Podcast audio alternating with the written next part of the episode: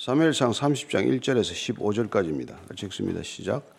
다윗과 그의 사람들이 사흘 만에 시글락에 이른 때 아말렉 사람들이 이미 네겝과 시글락을 침노하였는데 그들이 시글락을 쳐서 불사르고 거기에 있는 젊거나 늙은 여인들은 한 사람도 죽이지 아니하고 다 사로잡아 끌고 자기 길을 갔더라. 다윗과 그의 사람들이 성읍에 이르러 본적 성읍이 불탔고 자기들의 아내와 자녀들이 사로잡혔는지라. 다윗과 그와 함께한 백성이 울 기력이 없도록 소리를 높여 울었더라. 다윗의 두 아내 이스라엘 여인 아히노암과 갈멜 사람 나발의 아내였던 아비가일도 사로잡혔더라. 백성들이 자녀들 때문에 마음이 슬퍼서 다윗을 돌로 치자 하니 다윗이 크게 다급하였으나 그의 하나님 여호와를 힘입고 용기를 얻었더라. 다윗이 아이멜렉의 아들 제사장 아비아달에게 이르되 원하건대 에봇을 내게로 가져오라. 아비아달의 에봇을 다윗에게로 가져가며 다윗이 여호와께 묻자와 이르되 내가 이 군대를 추격하면 따라잡겠나이까 하니 여호와께서 그에게 대답하시되 그를 쫓아가라. 내가 반드시 따라잡고 도로 찾으리라. 이에 다윗과 또 그와 함께한 600명이 가서 부솔 시내에 이르러 뒤떨어진 자를 거기 머물게 때곧 피곤하여 부솔 시내를 건너지 못하는 200명을 머물게 했고 다윗은 400명을 거느리고 쫓아가니라 무리가 들에서 애굽 사람 하나를 만나 그를 다윗에게로 데려다가 떡을 주어 먹게 하며 물을 마시게 하고 그에게 무화과 뭉치에서 뗀 덩이 하나와 건포도 두 송이를 주었으니 그가 밤낮 사흘 동안 떡도 먹지 못하였고 물도 마시지 못하였음이니라. 그가 먹고 정신을 차리매 다윗이 그에게 이르되 너는 누구에게 속하였으며 어디에서 왔느냐 하니? 그가 이르되 나는 애굽 소년이요. 아말렉 사람의 종이더니 사흘 전에 병이 들매 주인이 나를 버렸나이다 우리가 그렛 사람의 남방과 유다에 속한 지방과 갈렙 남방을 침노하고 시글락을 불살랐나이다. 다윗이 이르되 내가 나를 그 군대로 인도하겠느냐 하니 그가 이르되 당신이 나를 죽이지도 아니하고 내 주인의 수중에 넘기지도 아니하겠다고 하나님의 이름으로 내게 맹세하소서 그리하면 내가 당신을 그 군대로 인도하리이다 하니라 아멘. 이렇게 살다 보면 한 가지 위기를 넘겼나 하면은 또 다른 위기를 만납니다. 어쩌면 위기는 파도처럼 뭐 오는 것이죠. 뭐 우리가 사는 동안 어, 어떤 고난이나 어떤 어려움으로부터 완전히 자유할 수는 없는 일이죠.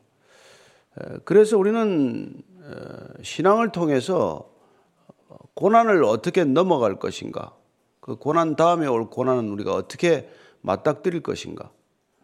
어떻게 보면 신앙은 고난을 다가올 고난에 대한 하나님께서 백신처럼 주는 거예요. 예. 그래서 고난 백신을 많이 맞는 사람들은 나중에 큰 고난을 두려워하지 않게 되는 거죠. 그래서 오늘 다윗과 사울 어쩌면 사무엘상은 그 두 사람의 갈림길을 우리에게 뚜렷하게 보여주고 있습니다. 예, 그 갈림길이 어디서 이렇게 나누어지는지 어떻게 한 인생은 왕으로 출발했다가 비참하게 끝나고 또 한 사람은 목동으로 출발했다가 이스라엘의 가장 위대한 왕으로 인생을 마치게 되는지 그걸 보는 것이죠. 오늘 다윗이 한 위기를 모면하고 이제 다시 고향으로 고향이 아니라 그 시글락으로 돌아갔는데 갔더니 시글락이 모두 불에 탔다. 그때 어떻게 그 위기를 이렇게 이겨내느냐는 얘기예요. 30장 1절 2절입니다. 시작. 다윗과 그의 사람들이 사흘 만에 시글락에 이른 때 아말렉 사람들이 이미 네겝과 시글락을 침노하였는데 그들이 시글락을 쳐서 불사르고 거기에 있는 젊거나 늙은 여인들은 한 사람도 죽이지 아니하고 다 사로잡아 끌고 자기 길을 갔더라. 에, 여기 아벡에서부터 시글락을 내려오는 길은 한 100여 킬로 가까운 길이에요. 보통 뭐 군사 행군들이 한 30km 하루에 걷는다고 하니까 사흘 길이 좋게 되는 것이죠. 어쩌면 뭐그 서둘러 오지는 않은 것 같아요. 그러나 어쨌든 시글락이 왔더니 이미 아말렉 족속들이 본인들의 거주, 거주지인 시글락을 완전히 불을 지르고 사람은 하나도 남겨두지 않고 다 사로잡아 갔습니다. 3절, 4절, 5절 그 반응이에요. 시작. 다윗과 그의 사람들이 성읍에 이르러 본적 성읍이 불탔고 자기들의 아내와 자녀들이 사로잡혔는지라 다윗과 그와 함께한 백성이 울 기력이 없도록 소리를 높여 울었더라 다윗의 두 아내 이스라엘 인 아히노함과 갈멜 사람 나발의 아내였던 아비가일도 사로잡혔더라. 시글락 성읍에 도착해 보니까 사람은 한 사람도 없고 모든 것은 다 불타버리고 없습니다. 600명의 장정들이 이 어이없는 광경에 이제 통곡하기 시작하는 거예요. 물론 뭐 슬픈 일은 분명합니다. 그러나 그래도 전장에 이렇게 나가서 싸우는 사람들인데 어떻게 이렇게 하나같이 울 수 있냐? 예.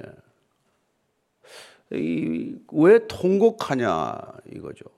물론 우리는 감정적으로 슬픔을 억누를 길이 없는 상황들이 있습니다. 그러나 한두 사람이 아니라 전체가 우는 건 이상한 풍경이에요. 누가 울면 누가 위로하는 사람이 있게 마련이고 누군가는 통곡을 하면 누군가는 조금 수습을 위해서 정신을 차릴 만도 한데 이게 전부 이렇게 다 넋을 잃고 울기 시작했다는 거예요. 그래서 눈물이 안 나올 만큼 그렇게 울고 앉아 있는 거예요. 여러분 이런 상황을 우리가 지금 이게 뭐 비슷한 상황을 맞닥뜨리겠지만 믿음을 가진 사람들은 이런 상황에서 어떻게 행동해야 되는지를 결정해야 되는 거예요. 그렇게 다수의 감정에 휩쓸릴 것인가? 아니면은 그 감정에서부터 조금 본인이 스스로 감정을 추스르고 이 일들을 수습할 수 있는 위치에 본인을 둘 것인가? 자기 위치를 어디에 둘 것인가? 그걸 결정을 해야 된다 이 말이죠. 어, 우리는 공감하는 능력이 대단히 중요한 세상을 삽니다. 앞으로 뭐 대부분의 일들은 뭐, 뭐 지식이든 뭐건 다챗 GPT가 해줄 모양인데 그거 뭐 지식이 있으면 뭐하고 뭐, 뭐 글을 잘 쓰면 뭐하며 무슨 자료를 많이 가지고 있으면 뭐하겠어요. 그러나 끝까지 우리가 기, 기계나 챗 GPT에 기대할 수 없는 건 이게 순수한 감정과 태도란 말이에요. 사람을 위로할 줄 아는 태도, 아파하는 사람들에게 공감할 줄 아는 태도는 그건 기계가 할 수 없는 일이에요. 그래서 아장 앞으로 가장 큰 자산은 태도다. 그런 얘기를 하는 거예요. 신앙은 뭡니까? 어떤 관계든지 어떤 상황이든지 우리가 어떤 태도를 취해야 할 거냐에 관한 얘기예요. 예. 근데 오늘 이렇게 난리를 치는데 이게 하여튼 이스라엘 백성들이 출애굽부터 지금까지 고쳐지지 않는 버릇이에요, 사실은. 우리가 뭐 자꾸 우리끼리 싸우고 다투고 할 때 한국 사람들 진짜 뼈 빠지게 싸우는 게 이게 무슨 DNA냐 뭐냐 이런 얘기 하잖아요. 근데 이 불평 불만하는 게 이게 쉽게 안 가르쳐진단 말이에요. 그래서 여러분 믿음이라는 게 뭐예요? 믿음과 믿음이 없다는 게 믿음이 없으면 우선 낙심해요. 낙심하면은 낙심하는 원인을 스스로 찾아가지고 불평하기 시작하잖아요. 볼멘 소리 하기 시작하죠. 그럼 남을 탓하게 돼요. 예. 근데 믿음은 뭡니까? 낙심하지 않아요. 그리고 부정적인 것 가운데서도 뭔가 기댈 만한 것, 희망 있는 실타래를 풀어가기 시작하는 거 아니겠어요? 그래서 결국 절망하지 않는 그런 태도를 말하는데 이 사람들 하여튼 우리가 출애굽기 때 보면 민수기 14장에 보면 말이죠. 이 12명 척후병을 이제 보냈는데 12명이 갔다 와가지고 이제 보호가 달랐잖아요. 그때 이제 10명은 아유, 거기 갔더니 막 네피림 자손, 안악 자손을 봤더니 우린 다 죽었습니다. 들어가기도 전에 다 죽었대요. 그 들어가기도 전에 다 죽었다는 보고를 듣고 다 울어요. 그게 여러분 군중 심리요, 군중의 반응이란 말이에요. 그래서 민수기 14장 1절을 보면 이렇게 되어 있어요. 시작. 온 회중이 소리를 높여 부르짖으며 백성이 밤새도록 통곡하였더라. 지금 죽었습니까? 전쟁을 시작했습니까? 들어가기를 했습니까? 아직 가나안 땅 초입에 들어가지도 않았는데 보고만 듣고 그 10명 여호수아 갈렙 두 사람의 보고는 무시하고 그 갔더니 뭐 그렇게 그냥 철옹성 같고 철기 문화에다가 뭐 우리는 뭐 그그 사람들 비하면 우리 메뚜기 같더라. 그 보고를 듣고 다 울기 시작하니까 모든 사람들이 밤새 울고 있단 말이에요. 다 죽었다는 거예요. 우리가 애굽에서 차라리 죽는 게 나았지. 여기까지 와서 죽을 일이 뭐 있나? 그러면서 나, 나왔다. 여기서 다 죽게 생겼다 그랬더니 14장 28절 하나님께서 뭐라고 대답하십니까? 시작. 그들에게 이르기를 여호와의 말씀이 내 삶을 두고 맹세하노라. 너희 말이 내 귀에 들린 대로 내가 너에게 행하리니 너희들이 이래서 다 죽게 됐다. 다 죽게 생겼다가 다 죽어라. 그래서 광야에서 다 죽었어요. 가난 때문에 못 들어가고 누구만 들어가고 요수와 갈렙만 들어가고 나머지는 다 죽었어요. 요수와 갈렙은 우리가 메뚜기가 그들이 우리 밥이다. 그러니까 이게 참 하나님께서도 참 보면 재밌죠. 그 네가 자꾸 죽겠다 죽겠다 니까 죽어라. 그 얘기 아니에요? 참 안타까운 일을 보게 되는데. 그 이게 나중에 또 이게 뭐 무리바 사건이 또 있어요. 물이 또 떨어지니까. 그, 그러고 나서 또 물이 또 떨어지니까 20장 5절에 가면 또 이렇게 얘기합니다. 시작. 너희가 어찌하여 우리를 애굽에서 나오게 하여 이 나쁜 곳으로 인도하였느냐? 이곳에는 파종할 것이 없고 무화과도 없고 포도도 없고 석류도 없고 마실 물도 없도다. 없는 것만 지금 나열하고 있잖아요. 여러분 없는 게 있죠. 없는 게 있다는 게 말이 안 되네. 그게 없습니다. 그러나 없는 것만 얘기하는 사람이 있단 말이에요. 없는 거를 보는 사람이 있단 말이에요. 다 가져도 없는 거 하나 때문에 자살하는 사람 봤습니까? 모든 사람들이 부러워할 만한 모든 것을 가지고 있는데 딱 하나 없다고 그 때문에 자살한 사람이 있단 말이에요. 너무 신기하잖아요. 여러분, 있는 건 끝도 없어요. 있는 걸 한번 생각해 보세요. 눈도 있고, 코도 있고, 손도 있고, 발도 있고. 하루 종일 있는 걸 세도 다 못 세잖아요. 근데 없는 것만 본단 말이에요. 없는 것만 본단 말이에요. 그 이걸 여러분 이게 이게 신앙이 고쳐주는 게 이게 어렵단 말이에요. 그래서 애굽 백성들이 400년 만에 애굽을 출애굽했지만 나오는 거는 6월절 하루 만에 나온 거죠. 그러나 그들 안에 있는 애굽을 끌어내는 데는 40년으로도 부족해서 다 죽고 말았다. 내 안에 있는 애굽을 다 못 끄집어내면 광야에서 죽고 마는 거란 말이에요.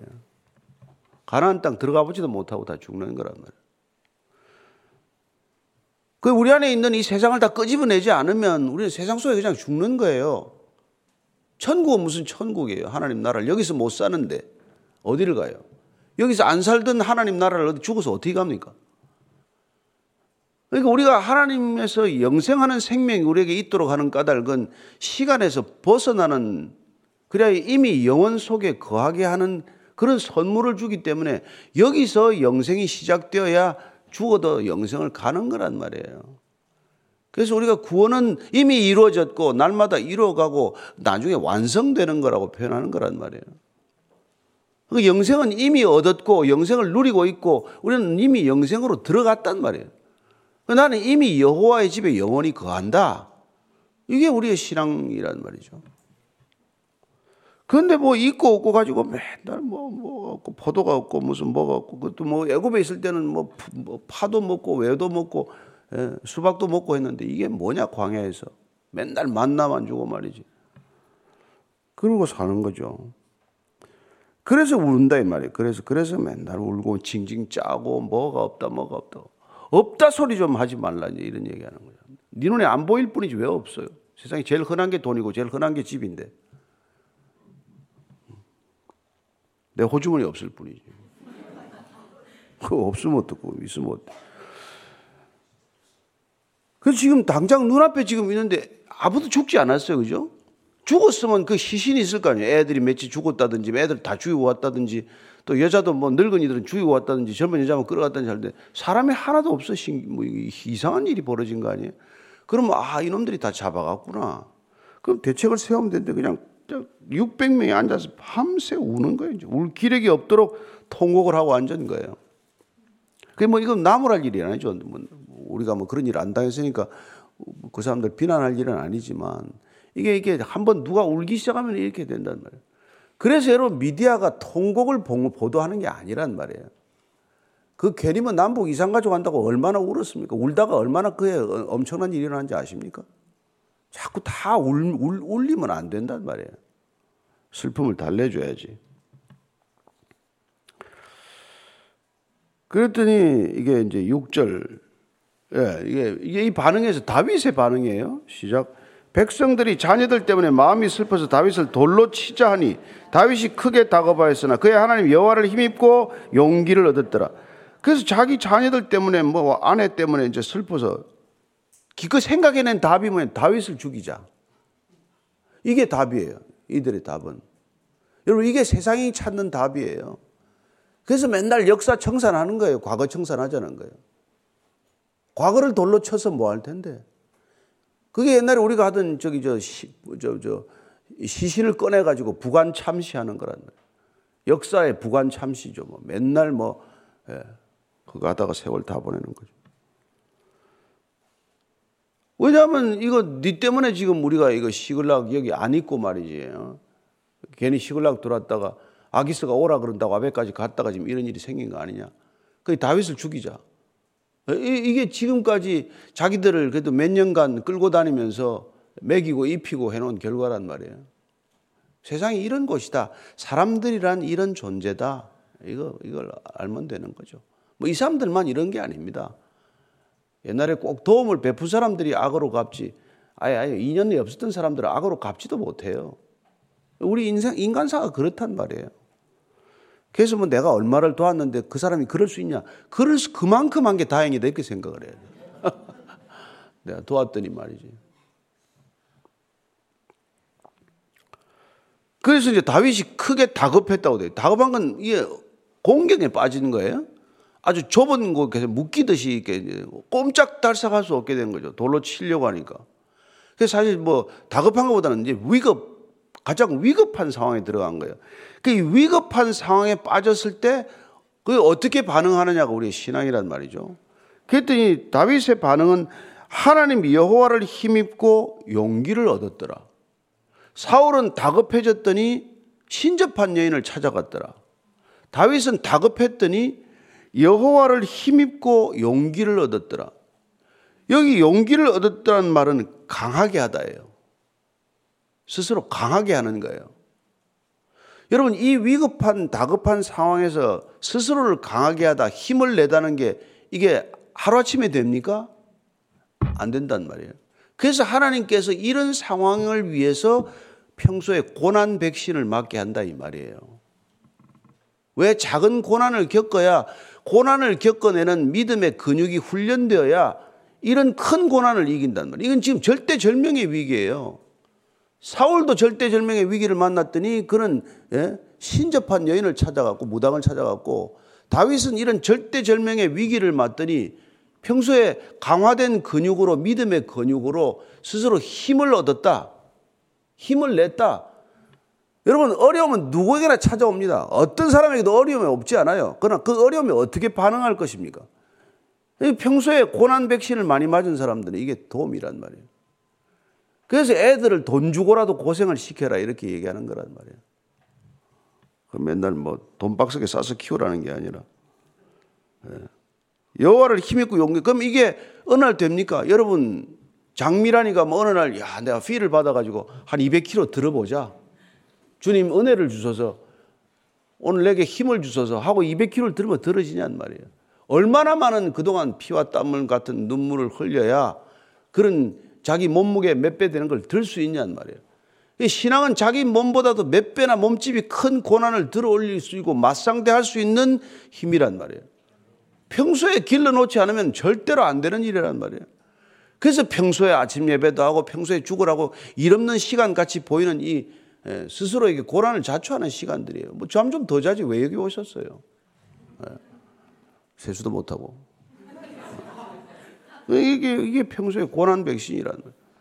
이런 걸 계속 하고 있으면 나중에 태풍이 불어도 오히려 날개, 주의 날개 그늘 아래서 평온함을 잃지 않을 줄로 믿으시기 바랍니다. 어.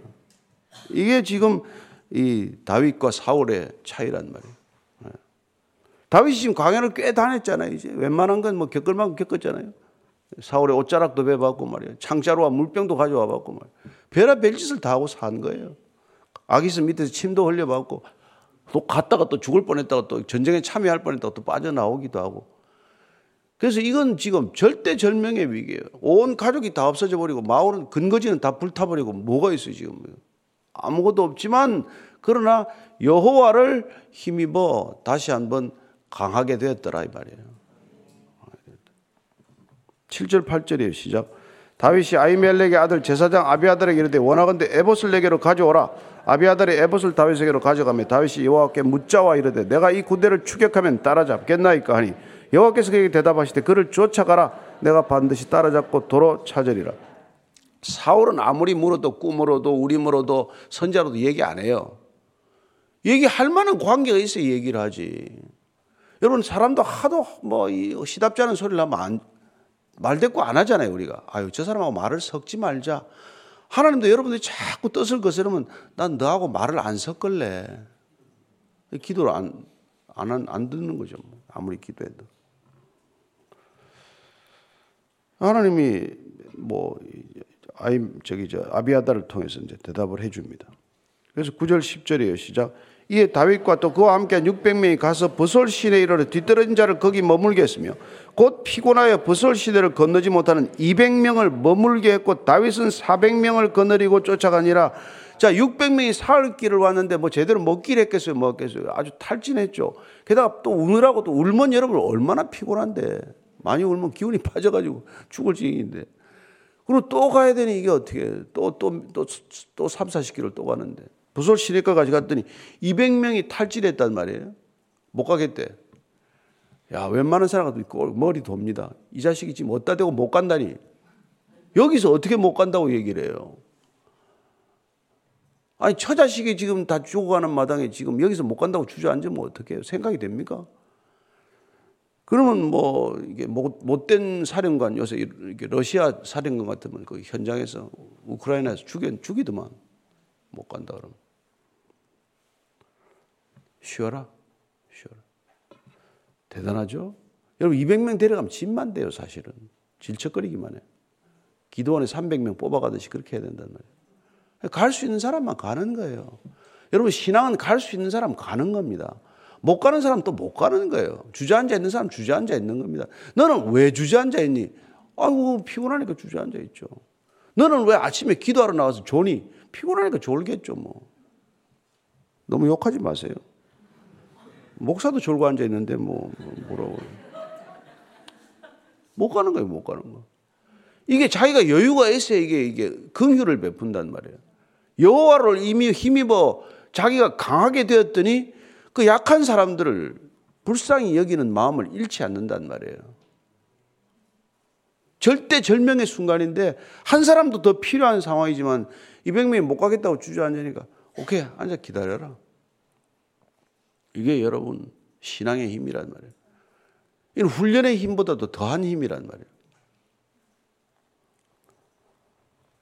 자, 11절 12절이에요. 시작. 무리가 들에서 애굽 사람 하나를 만나 그를 다윗에게로 데려다가 떡을 주어 먹게 하며 물을 마시게 하고 그에게 무화과 뭉치에서 뗀 덩이 하나와 건포도 두 송이를 주었으니 밤낮 사흘 동안 떡도 먹지 못하고 물도 마시지 못하였으며 그가 먹고 정신을 차리며 다윗이 그에게 이르되 너는 누구에게 속하였으며 어디서 왔느냐 하니 그가 이르되 나는 애굽 소년이요 아말렉 사람의 종이더니 사흘 전에 병이 들며 주인이 나를 버렸나이다. 우리가 그렛 사람의 남방과 유다에 속한 지방과 갈렙 남방을 칭노하고 시글락을 불살랐나이다. 가다가 애굽 종을 애굽 사람을 하나 만난 거예요. 근데 죽어가는 사람이란 말이에요 지금 질풍노도처럼 쫓아가야 되는데 어딜 지금 이 사람 하나 붙들고 지금 시간을 보냅니까? 그리고 사막에서 물이 얼마나 귀하고 강에 얼마나 먹을 게 귀한데 그 아무 낯도 코도 모르는 사람한테 물 먹이고 무화과 정이 주고 할 시간이 어디 있어요? 이게 다 여호와를 힘입어 강하게 된 사람의 행동이란 말이에요. 두려움에서 벗어난 사람의 말이에요. 예수님께서 십자가를 지러 올라가면서도 예루살렘을 가면서도 가다가 또 뭐, 또 뭐 사람이 나타나면 그 환자를 또 돌보고 고친단 말이에요. 십자가나 지러 가시지 뭐 거기 또 왜 고칩니까? 이게 말이에요. 우리가 마지막 종국적인 그, 그까지 가더라도 그 중간의 과정을 무시해서는 안 된단 말이에요. 살아가는 인생이 그렇지 않아요.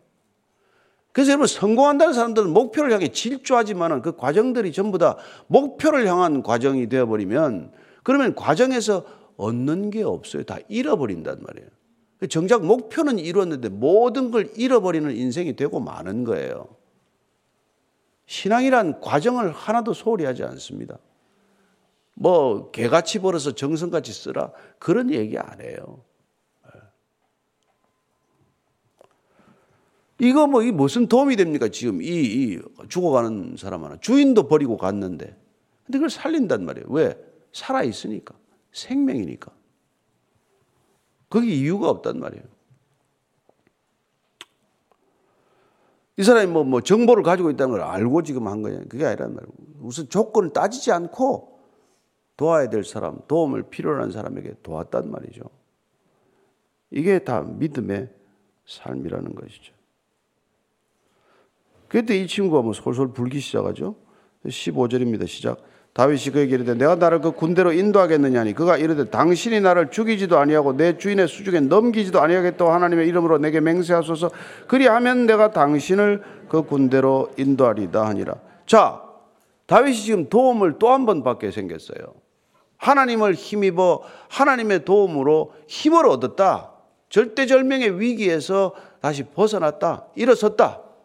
그 위기에 맞설 수 있는 힘을 얻은 게 첫 번째 위로부터 오는 도움이라면 그런 도움을 입은 사람은 반드시 하나님께서 예비한 옆에 도움이 있단 말이에요.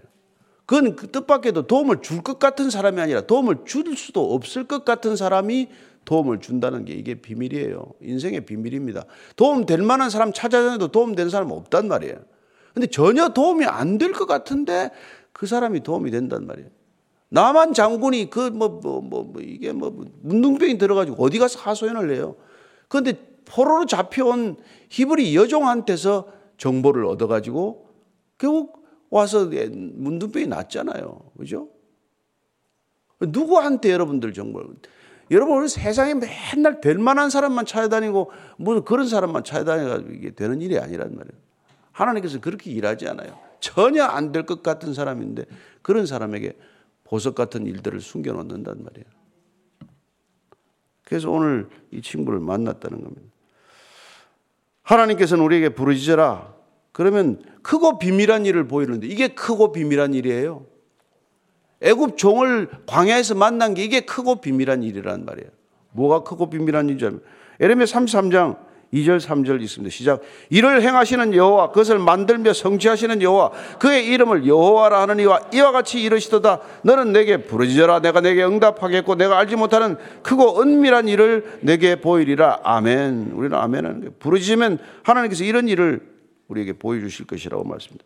빌립보서 4장 6절 예, 7절의 시작. 아무것도 염려하지 말고 다만 모든 일에 기도와 간구로 너희 구할 것을 감사함으로 하나님께 아뢰라. 그리하면 모든 지각에 뛰어난 하나님의 평강이 그리스도 예수 안에서 너희 마음과 생각을 지키시리라. 이렇게 마음과 생각이 지켜지면 신기하게도 13절 내게 능력 주시는 자 안에서 내가 모든 것을 할 수 있느니라 할 수 있는 일이 하나도 없을지라도 우리가 평강 안에서 기도와 간구로 감사함으로 안 하면 하나님께서 우리에게 신기하게도 예, 하나님이 행하실 수 있는 일을 우리를 통해서 목격하게 하실 줄로 믿으시기 바랍니다. 예. 두려워하지 마십시오. 앞으로 점점점 두려운 상황이 생길 것입니다. 그러나 여러분 주님께서는 이미 우리가 이 세상 이후의 세상을 다 준비하고 계십니다. 우리는 이미 그 세상을 살고 있는 사람들이라고 믿으시고 날마다 강건하게 사시기를 바랍니다. 하나님 아버지, 정말 눈을 뜨면 세상은 다급한 일로 가득 차 있습니다. 위기로 가득 차 있습니다. 그러나 때로는 그 위기의 상황에서도 눈을 감고 주님 앞에 엎드리면은 세상보다 더 큰 하나님의 세상이 열릴 줄로 믿습니다. 주님 한 사람 한 사람에게 오늘도 힘을 주시고 살아갈 위로와 격려를 얻게 하시고 하나님 평소에 우리가 겪었던 크고 작은 고난 가운데 믿음의 근육이 날로 튼튼해져서 어떤 위험 앞에서도 담대하게 맞서게 해 주옵소서. 그래 다윗이 천만인이 나를 둘러치려 하여도 오히려 내가 안연하리로다고 시편에서 노래하던 것처럼 우리도 이 세상을 향하여 그렇게 담대하게 맞설 수 있는 믿음의 거인들 다 되게 하여 주옵소서.